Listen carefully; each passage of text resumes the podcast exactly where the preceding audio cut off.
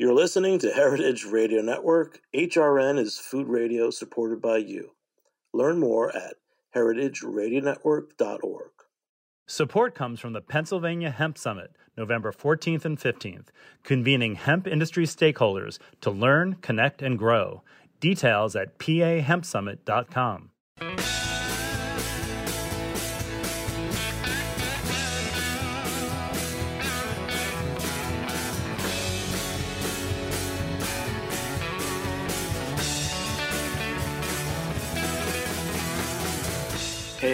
welcome to Beer Sessions Radio on Heritage Radio Network.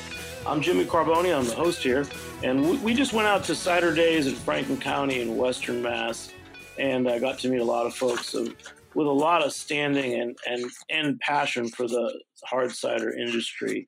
Um, and, and one of them's joining with me today, um, Steve. I'm going to ask you to introduce yourself, to say your name and, and where you work and everything. Uh, I'm Steve Garwood. Uh, we have uh, my daughter and I run a small cidery in uh, West Brookfield, Massachusetts. Um, we're uh, uh, located uh, not too far from from Amherst, a little bit a little bit east of Amherst, and we we grow apples, make cider. Um, I've been making cider for for many years.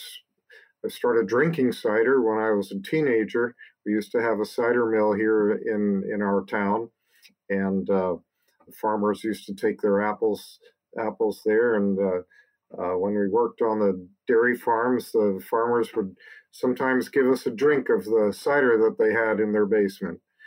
Um, so I've uh, uh, I have a, a lot of uh, sense memory of of old ciders uh, fermented in, in whiskey barrels, and uh, something that I, I try to uh, try to try to bring to my ciders is is that uh, that feeling and those those sense memories.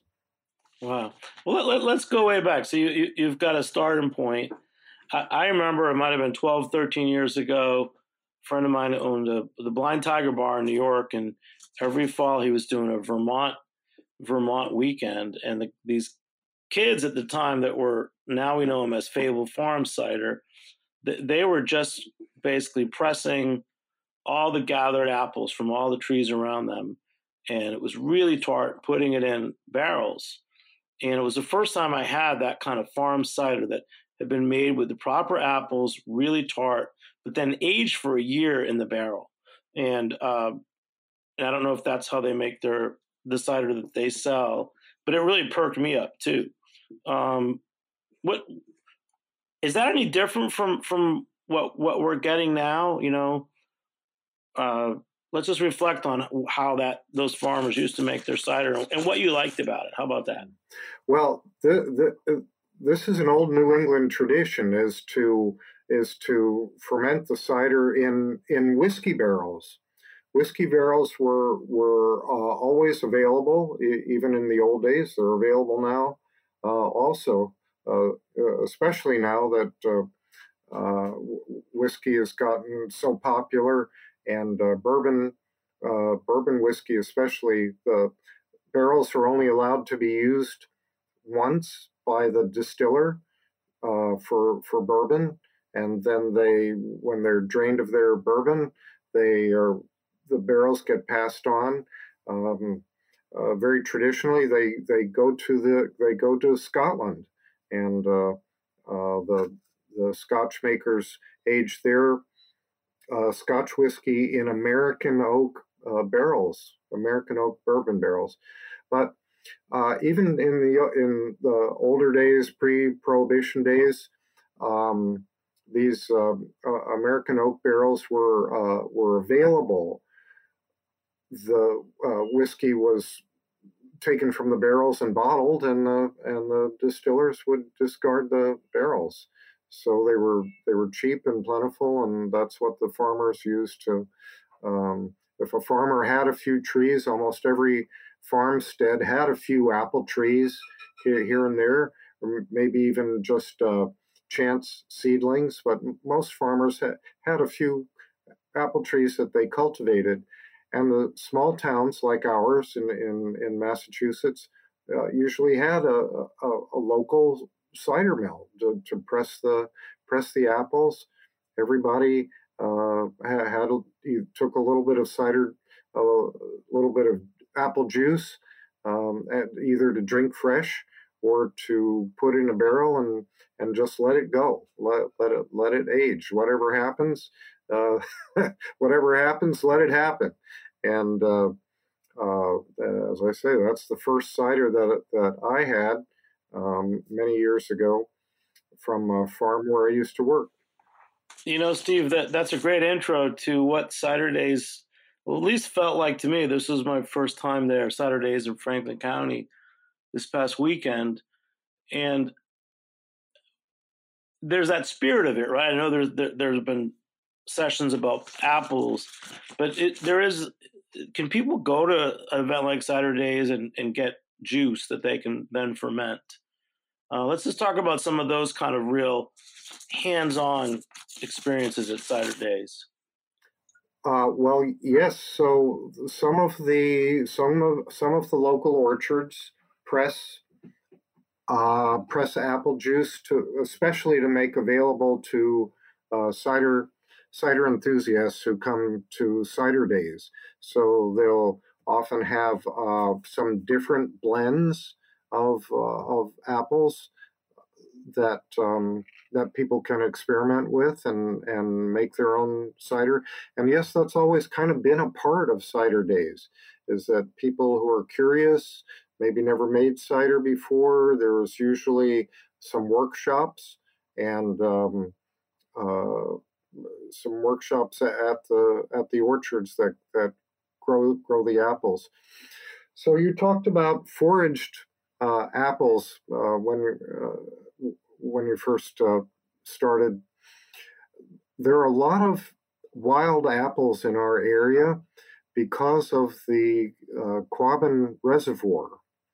Um, in the 1930s, they um, the Boston Area Water Commission uh, built a big reservoir in central Massachusetts, and they to build this reservoir they abandoned five towns, and uh, so there are a lot of abandoned farmsteads around uh, in the central western Massachusetts area around the this this reservoir, and um, there's a, especially a guy named Matt Kaminsky who has uh, uh, kind of made a career of going around to these abandoned farmsteads and, and looking for apples, both wild apples and also just old varieties that have just continued to grow in these uh, in these farmsteads.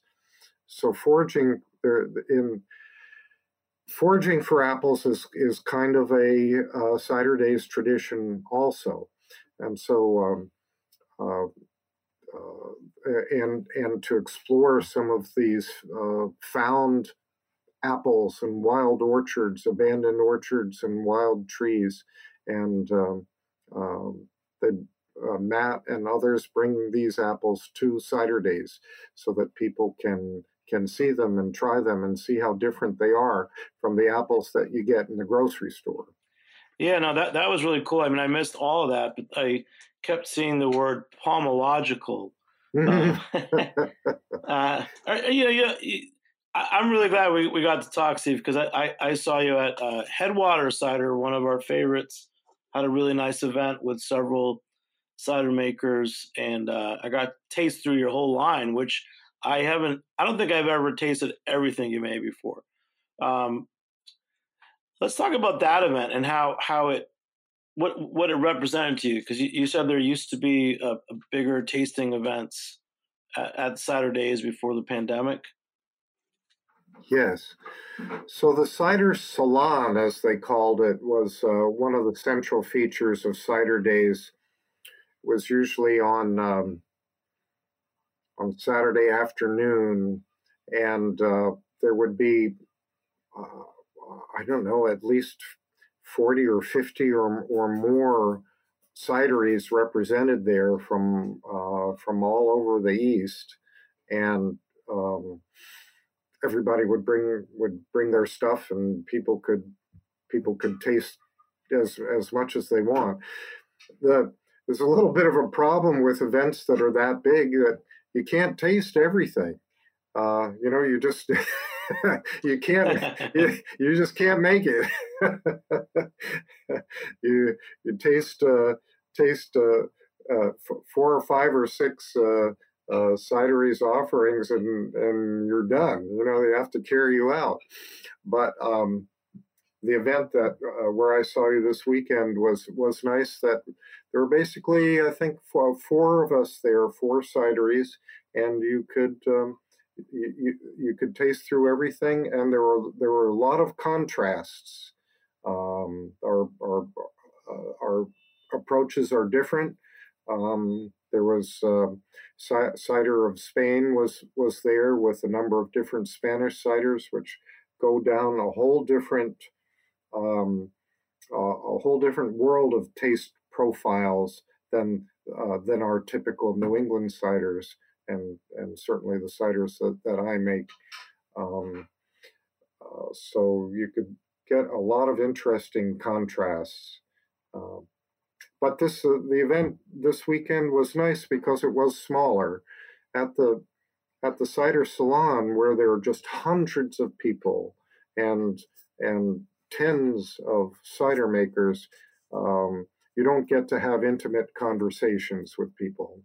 So uh, that this weekend was, was very nice. Yeah, the, the intimacy that I think that's something that's very neat about it. It's not just like a big city festival. Um, we got to go to a, a, few places, including we went to West County. I met some friends. We got to taste through several of the West County ciders, and they had an oyster shucker from Wellfleet, Mass. Um, and then there was a great cider dinner on Saturday. Um, I'm not going to recap the whole the whole weekend, but I do want to highlight w- where I was. And this the cider dinner was was it was women cider makers, including your daughter Anne, um, and some other friends like Louisa from Farnum Hill and Eleanor from Eden. And that was organized by Ria Windcaller of Cider Chat podcast. Um, and that was pretty neat. I saw that's where I where I saw you and a few other folk. But um, I, I, got the I got the I just want to say that I got the flavor of Cider Days, and also being in that area like Greenfield and those towns around it, and Shelburne Falls, and a big shout out to our friend Ron Sansone of Spoken Spy, uh, who really was motivating me to, to go out to go out this year. Um, you know, you started out talking about the the the old farmers and the way they made cider in your area. Um, I didn't even quite realize that the Connecticut River went through Massachusetts. Um, it how how much does that area define what New England is or New England cider? And let's say a little more about the the region that we were in. This like, is it central Massachusetts, Western Mass? Um, it, it's quite different than anywhere else I've been in the Northeast.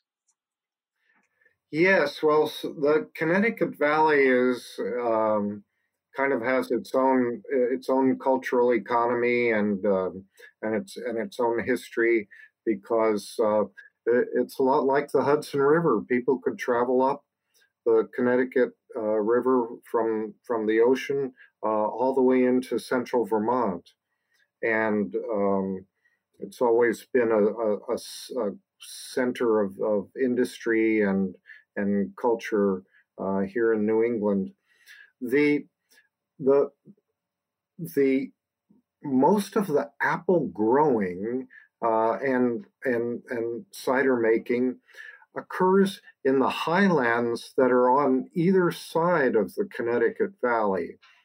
Um, the uh, apples apples don't don't particularly like the really fertile soils of the of the Connecticut Valley. They're good for other other things, and they're some of the most fertile soil in the world.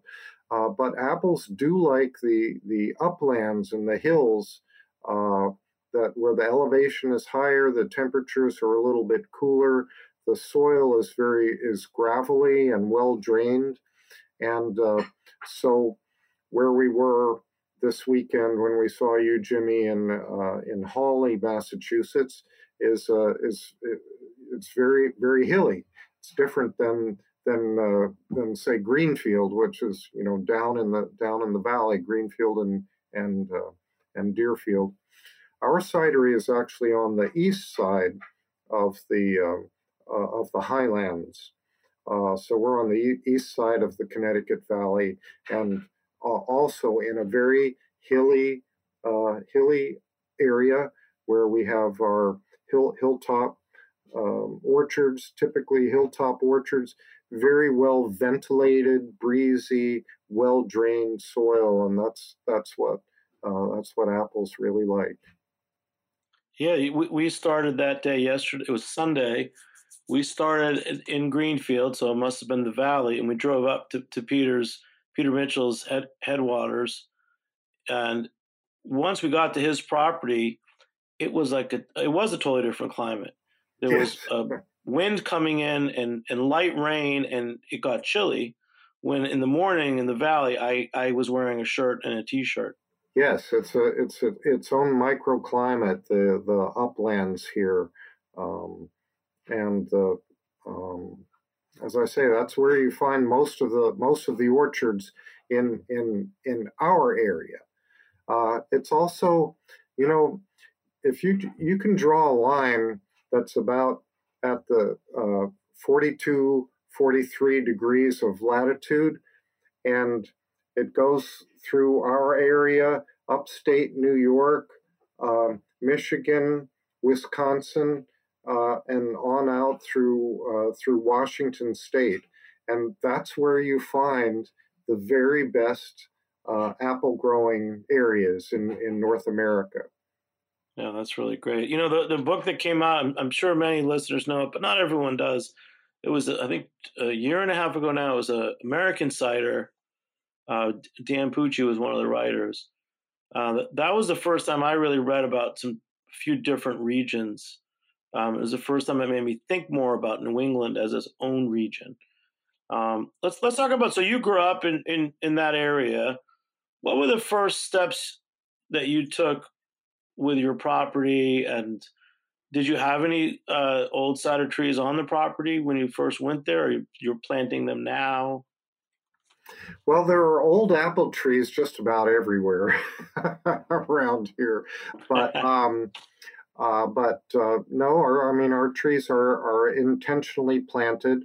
We do plant um, uh, we do plant our older cider varieties. We've been planting those for the past ten years or so. Um, we especially like the Roxbury Russet apple, which is uh, an apple that originated in Massachusetts.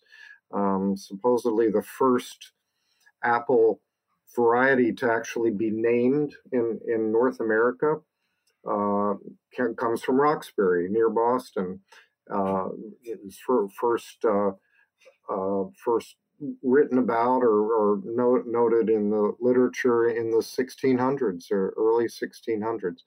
It's a beautiful apple for cider. So these older apples, this was making good cider was one of the characteristics that that farmers wanted in in apples. So the best cider varieties are these old varieties that were particularly selected for uh, for for making great cider. So we kind of uh, try to specialize in the in the older uh, cider varieties. Although I'll have to say we do use um, one newer variety that wasn't developed in New England. It's a California apple called a Wickson, and uh, uh, the Wickson has a wonderful, pungent kind of uh, kind of flavor and, and makes terrific cider. I uh, I uh, actually I didn't. I we sold out of it. I didn't have any left for you to taste on Sunday, Jimmy. But I, would really like you to taste that. Wickson, and I also I also noticed just bouncing around. I noticed there were two different cider makers at that event that had a, a quince. I don't know if it was quince blend or quince quince based cider. Yes, so uh, there's a lot of interest in in quince. uh, quince has a has a some characteristics, uh, a, a, a sharpness, um, uh, almost a kind of a I'm going to say gingery uh, uh, uh, sharpness that that makes an interesting cider. You can't use it just by itself, but blended with with apple cider, it has some uh, has some some nice characters to it. Unfortunately, quince are really hard to grow. They're slow growing. They're uh, susceptible to fire blight, like uh, apples, and uh, uh, people are are trying to grow it with some limited success uh, here here in in New England. Wow, it's it's, it's interesting. You know, when you, when you see the trends, it's it, that's that shows me that it's a thriving industry that people are, are trying. I, I, had a Berkshire cider, um, and he had a really neat. He he had a it was called Community. It, it was a, a forage or community contributed for, foraged apple cider, and and and I want to talk about the different, um, not just styles of ciders, but by by alcohol by volume, because it seemed like even there's I always think of ciders as six percent just as a benchmark, and um, what makes the the ciders at the alcohol by volume? Kind of know about brewing beer, but uh, you had a cider for eleven percent. You know, I've seen ciders for eight and nine percent. What's the difference in in making it, but also is that just by design? Uh, well, yes. so, so some people uh, add sugar. Um, you'd call it uh, chaptalization. That's what they call it in the wine business to try to uh, uh maybe try, try to soften up the, the idea that they're just uh, adding some different in, in, ingredients in it. But um, adding stuff to cider, it kind of is a, a New England tradition. Uh, the, the farmers used to add if raisins or brown sugar or molasses or what have you to their apple juice if they if they felt that the apples didn't have enough sugar to give them a, a, a good alcohol level. But uh, what we've found with uh, with some of these old apple apple varieties that they they they have a lot of sugar in them, up to uh, 18 to 20 percent uh, sugar if you let them stay on the tree. So uh, typically, an apple that you would buy at, at the store is maybe 11 or 12 percent sugar, and uh, might you know might taste pretty sweet. So the amount of sugar that you that you have in an apple is, is what ends up making the alcohol. The sugar makes the alcohol. If you have a, an apple at 12% uh, sugar, you're going to get about 6% of it in, in, in alcohol. So it tends to be, as you say, sort of a, a, a benchmark. Most apples are around 12% sugar, but uh, we find that some of these old uh, varieties have as I say, 18, 20% sugar, so you can get up to you can get up to 10 or 11% alcohol sometimes with them. And uh, we, we, we like we like to do that. uh, you get something that's uh, uh that's very very very fragrant, very spirituous, um, uh, and and really gets in in a different category of uh, taste sensation than a than a cider at five or six percent. Yeah, no, and I, I, I love cider. I've been lucky to to at least have been around it since 2011 uh, when the the first New York Cider Week started. Um, but yeah, I I wanted to talk about your 11% cider, of the Flora, because it, it was served at the cider dinner, I, and I, we can also talk about pairings because um, I, I, feel like pairings for all types of beverages, food and drink pairings, kind of have fads and they and they come and go. Uh, w- one fault of m- many of the the basic ciders that people get is sometimes that alcohol level is doesn't stand up to food.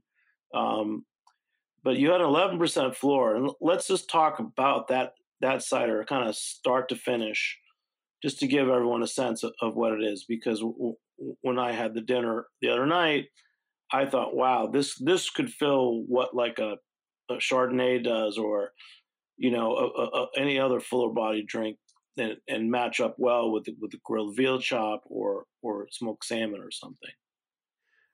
Yes, well, one of my uh, projects, or you know, something that I'm always thinking about in, in cider, is to um, uh, how to how to get a nice big mouthfeel in in ciders, and that uh, flora. Uh, I mean, there's a there's a place for a cider that is is more um, milder, uh, light, um, uh, like a like a, a prosecco.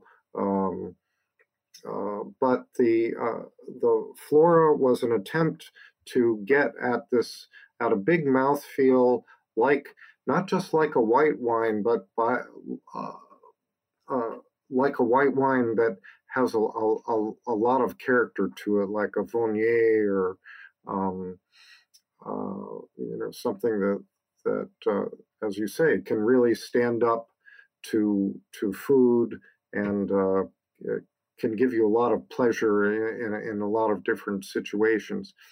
So the flora uh, is a it's a blend uh, of ciders. It's not just uh, it's not just one apple. It's some of our traditional heir- heirloom varieties plus uh, some ciders from our uh, from our other apples, um, and uh, it it was uh, aged for a while. In other words, we often don't just make it as fast as we can. Uh, we we like to let it sit either in a barrel or a tank and and mature and let the let the flavors um, uh, mature is is, is is the best word for it.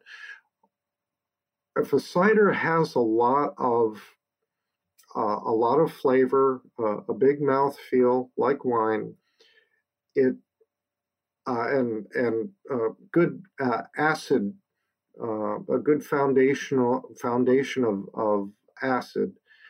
it needs to sit for a while for everything to meld and mature, and it tends to soften a little bit. One of the great things about cider, uh, uh, as compared to wine, cider is is has malic acid in it. Wine has a uh, has a little bit of malic acid, has a little bit of citric acid, has a little bit of tartaric acid, but apples are pure malic acid, and the malic acid is what gives cider its particular characters. Uh, and the malic acid tends to soften a little bit um, over time. It can be a little bit too sharp when when the cider is first made. Um, and, but if you give it some time, uh, it it, uh, it, it mellows uh, mellows beautifully. So the flora uh, is a is a a cider that was made slowly, started off with even more flavor impact than it has now, but um, mellowed uh, over time. Um, I guess that's that's that's one of the ingredients. Time is an important uh, important ingredient in making a making a fine cider. No, that that's that's really great intro. Thank you. Yeah, it, it's just about you have to. I think it's one more reason to say you have to go to events like the Cider Days or even our we have upcoming cider feast events. Um, you really have to taste with with the cider makers and and really have the chance to experience it because I think outside the box, um, you don't get not not most places. I don't think you're really getting a chance to taste real ciders. Um, also, want to give a shout out before we take our break, just to for beer. Uh, when we were in Greenfield, Massachusetts, we ended up having lunch at, at the People's Pint, which I've heard of, and I knew that they were a supporter of local ag and local malts uh, for a while. I had their simple, their their their basic IPA, which was really right on. It it it it, it definitely wasn't too hoppy, but it had the right hops. It it wasn't hazy. Um, I really enjoyed it, and I'm looking forward to going back to the People's Pint in Greenfield and uh, trying more of their beers. So big shout out to them. We're going to take a short break. We'll be back in a few minutes on Beer Sessions Radio. Thank you.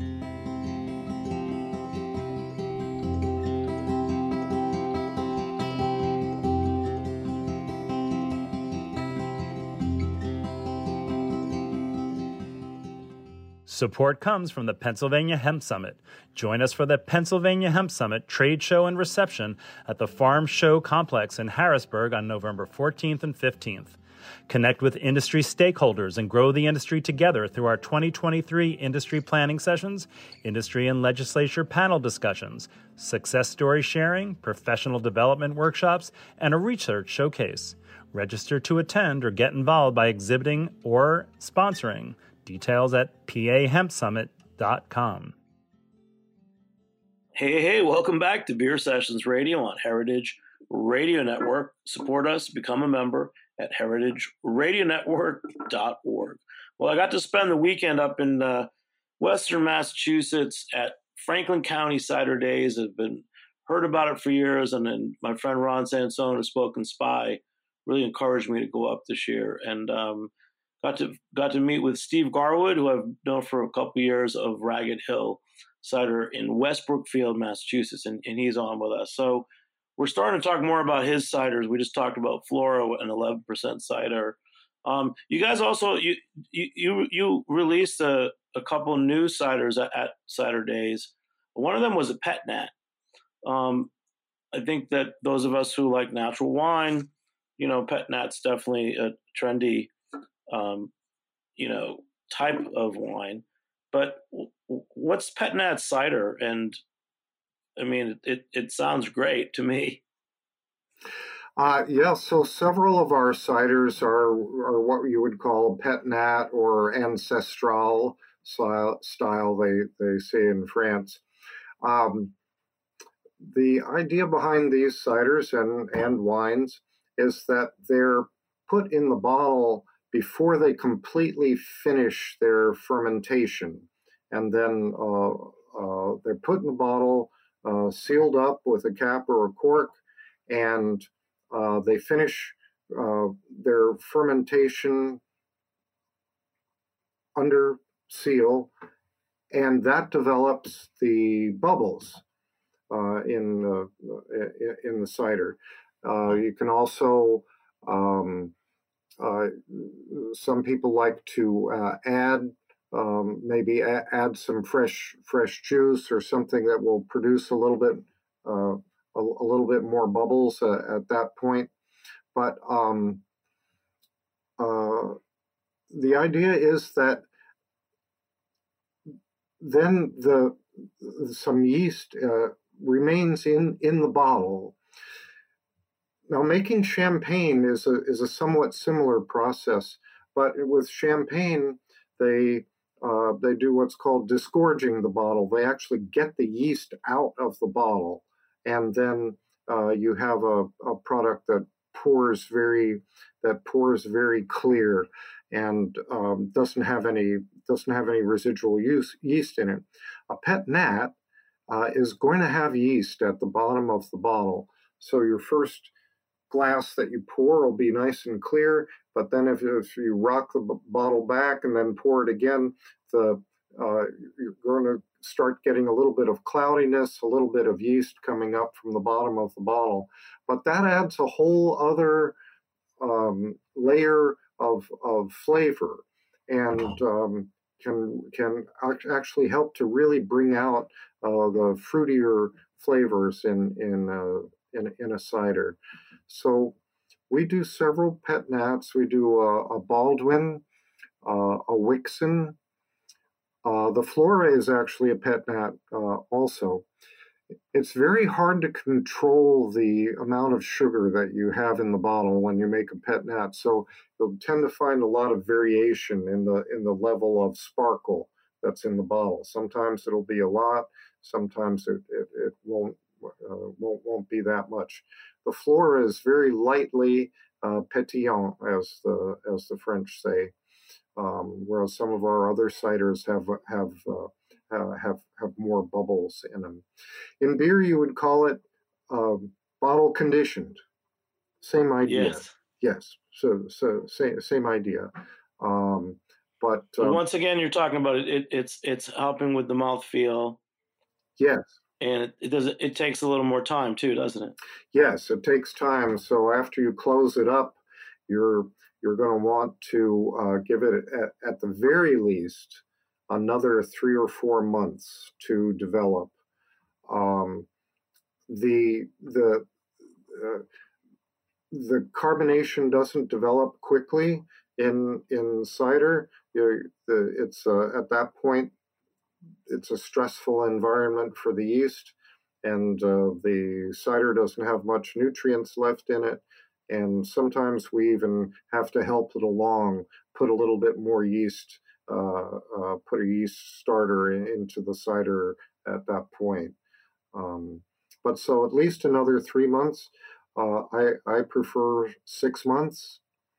And uh, actually, if it's a if it's a good cider, if you have a good uh, a good structure to it, a good structure of acids and tannins, it's just going to improve in, in, the bottle the longer the longer it's in there. Wow. Um, just back to the industry, you know, one thing I like about Cider Days also is it's there's a lot of industry people there, but they're talking about apples and they're giving away juice that people can make their own cider with and they're tasting. I, I don't feel like there's a it definitely feels like there's a lot of indie players and that's something I, I like a lot about about the hard cider scene. Yes, I think that's and that's very typical of our New England cider makers.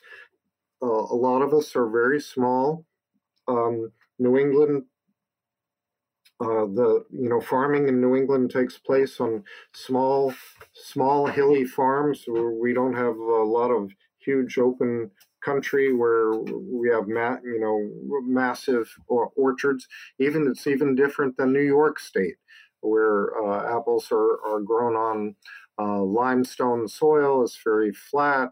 Uh, the limestone is well drained, but it's a, a different so- soil profile than we have in our hill, hill, hilltop orchards here here in New England. So yeah, a lot of us are very small.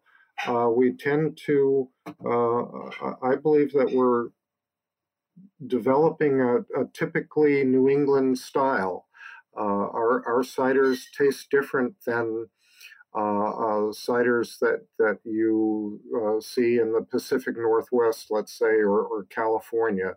Um, the, the, they're, they're very different um, flavor profiles. They're, uh, it's because of the v- different varieties of apples, and it's because of the different temperatures that um, um, most of us cider makers aren't hugely sophisticated. We don't have big, big uh, temperature controlled tanks. We're, we're fermenting at ambient temperatures, and that makes a difference style wise. Um, I'd love to do a tasting uh, uh, with some of my favorite California st- uh, California ciders versus our our New England ciders, and really demonstrate to people the different taste profiles that that we're getting. So we're gradually, uh, as the cider industry is uh, is maturing, moving forward, we're we're starting to evolve some very definite regional styles. That that's really interesting, um, and that, that did that that did stand out to me that the, all the indies and you know it wasn't like a branded event. It was it was just you know cider makers and I mean, at that dinner we went to on Wednesday night, in addition to the women cider makers, you said that there were experts there like John Bunker, and then I know that um, William Grote of New Salem Cider. They were all sitting at the tables around us.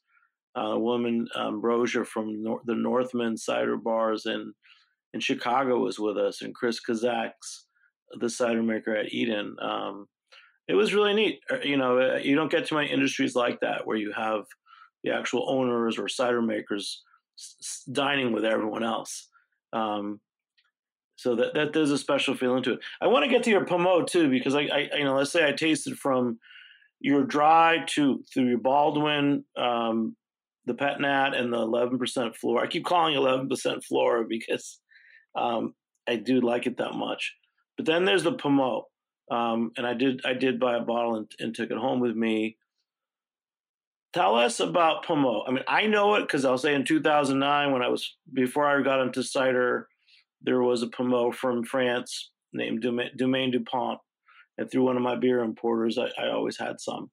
Um, we actually would use it as a goodbye drink. We would we would keep a cask of it on the bar and give taste to good customers as they left.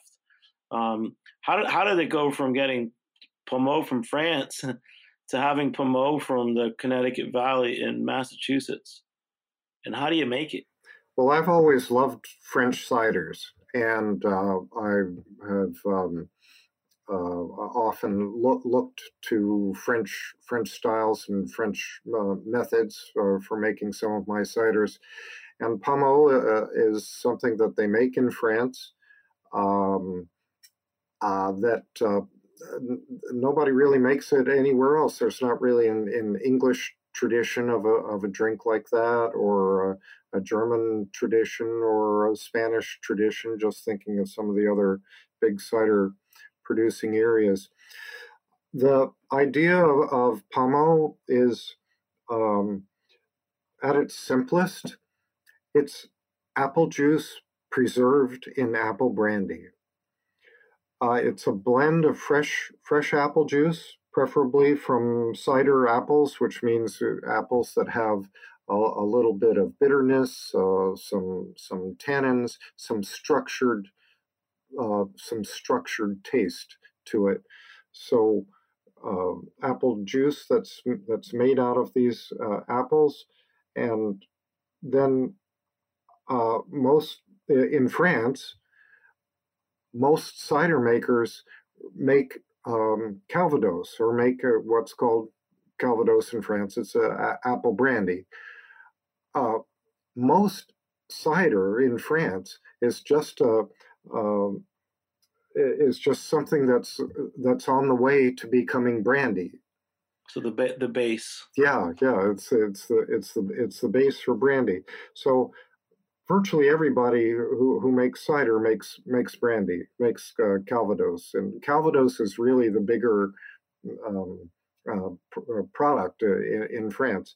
So Calvados, apple brandy, it's just it's distilled cider, um, and uh, we have a, a, a, local distiller here, Jerry Friedman at um, at Beaver Pond Distillery. He distills our our cider, and um, uh, we uh, uh, every fall we take some of our uh, apple juice from our heirloom apples and and blend it with the with the apple mm-hmm. brandy that Jerry makes for us, and we put it in a bourbon barrel and age it for another 18 months to two years in, in a bourbon barrel.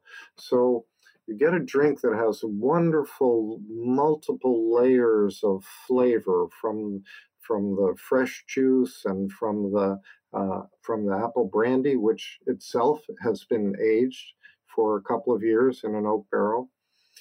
Uh, and uh, you get the layers of the uh, uh, of the oak from the uh, from the bourbon barrel, which is a highly charred um, American barrel, and that charring of the American oak, which has a naturally it's sweeter than than French oak, and it has a more caramel kind of flavor to it. So the Pommeau has layers of flavor that sometimes remind me of, of, of chocolate, even of dark chocolate and caramel, and um, um, but over it all you get the uh, get the um, uh, a layer of uh, acidity also. So it's um, it, it's a it's a wonderful thing. It's a natural um, outgrowth of of uh, of cider making. And I, it's funny when uh, when we first uh, started making it, when I first started talking to Jerry about it, uh, at Jerry at Beaver Pond, uh, I said, I'm, you know, I'm, I'm going to make this uh, pommeau. It's going to be a couple years before it's ready, but I think it's going to be terrific. Jerry just said, "How's it? Uh, nobody knows about pommeau. Nobody's ever going to buy that. Well, what are you going to do with it?" you know, I, I, said, "Well, I, I don't know. It's just it's what I want to do. It's what I what I want to make." So uh, it's turned out to be to be very popular. The uh, the pommeau that you have, um, Jimmy, is the uh, I, I think that's the third that's the third third year that that we've that we've come out with it. It's always very popular. We always sell out. Um, so uh, I th- uh, it's also I think it's becoming uh, almost sort of a, a, another typical New England thing. You know, our New England pommeau is different than the French pommeau. We make it um, so. Uh, I'm going to digress slightly here, but no, this also, is great. How is it different? Because so, I, I didn't know that. Yeah, so uh, our, uh, us New England cider makers, uh, a number of us make ice cider, which is something we haven't talked about yet. But um, uh, have you had our, our ice cider, Jimmy? You... I have, and and um, we we've done shows about different ice ciders. Um, we've had I know I've had Headwaters, Ice Cider, yours, um, Eleanor at Eden's, of course, and a couple of New York ones. Yes. So yeah, we make ice cider here, here in New it's, England. It's, that's that's the the showpiece one, right? Yeah, it's something everyone loves, and uh, it, people kind of get it right away. Yes, yes.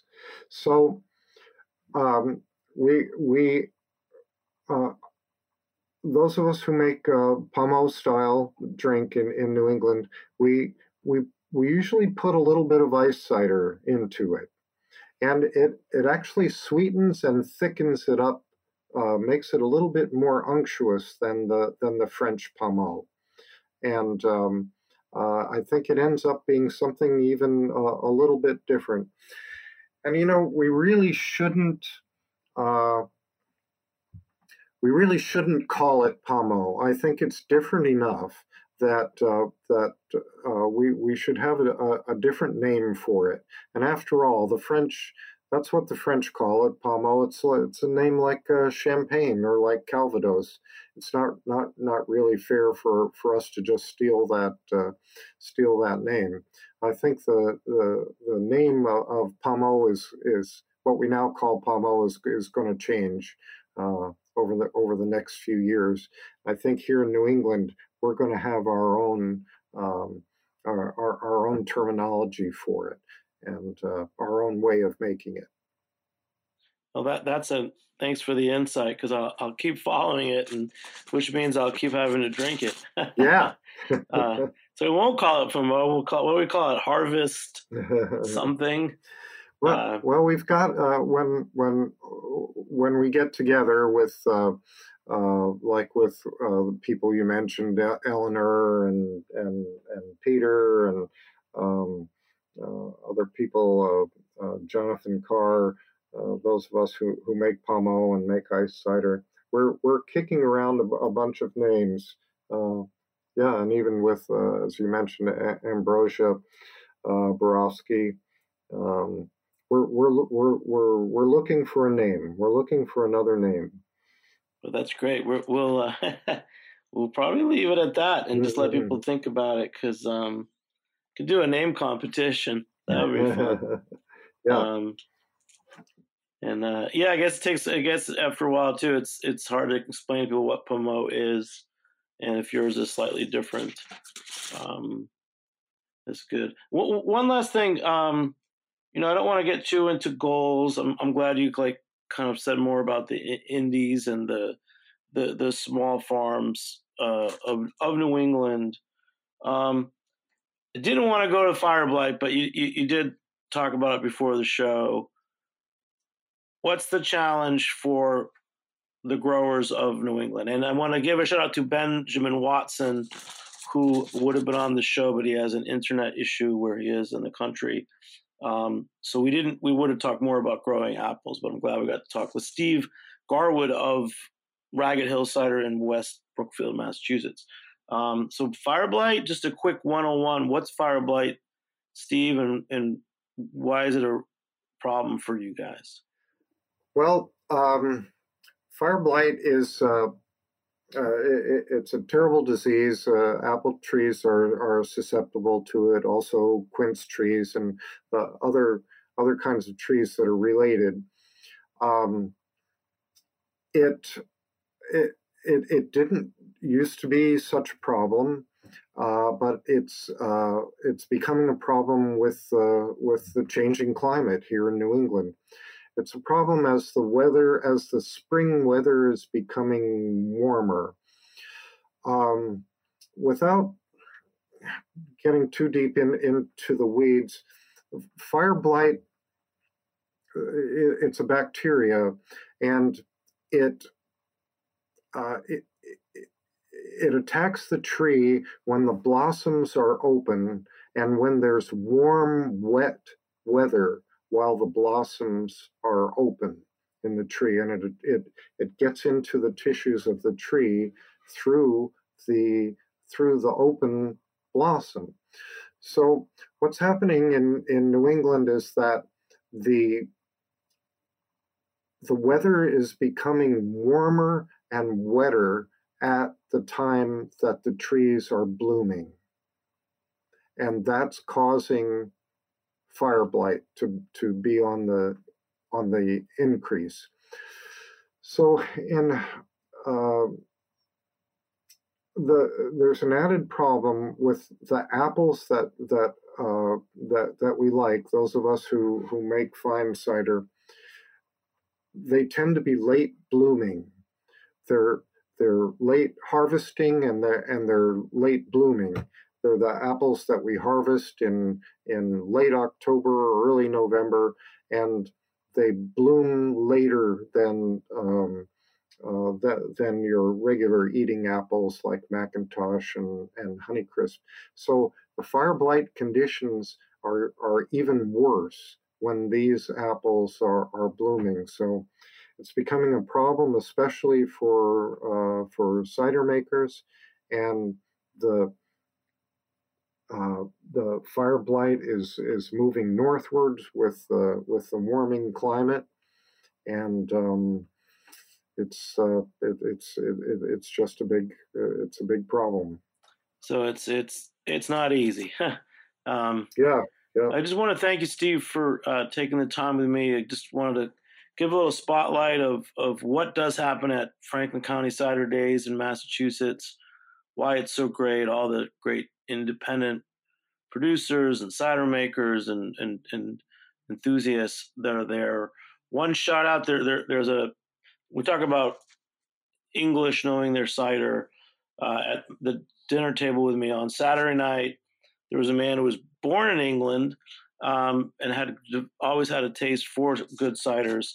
Uh, he's been he'd been going to the Cider Days event for over, over 11 years. So um, it's pretty neat that it brings so many people together in, in the way that it did. And I'm going to leave it at that because um, we'll, we have many more shows to do about cider and events and cider feasts and all that. But Steve, thank you so much for joining me here on Heritage Radio Network. Big shout out to our engineer Armin Spengen. I'm Jimmy Carbone. We'll catch you next time on Beer Sessions Radio. All right. Thank you. Thank you, Steve. Beer Sessions Radio is powered by Simplecast. Thanks for listening to Heritage Radio Network. Food radio supported by you. Keep in touch at heritageradionetwork.org slash subscribe.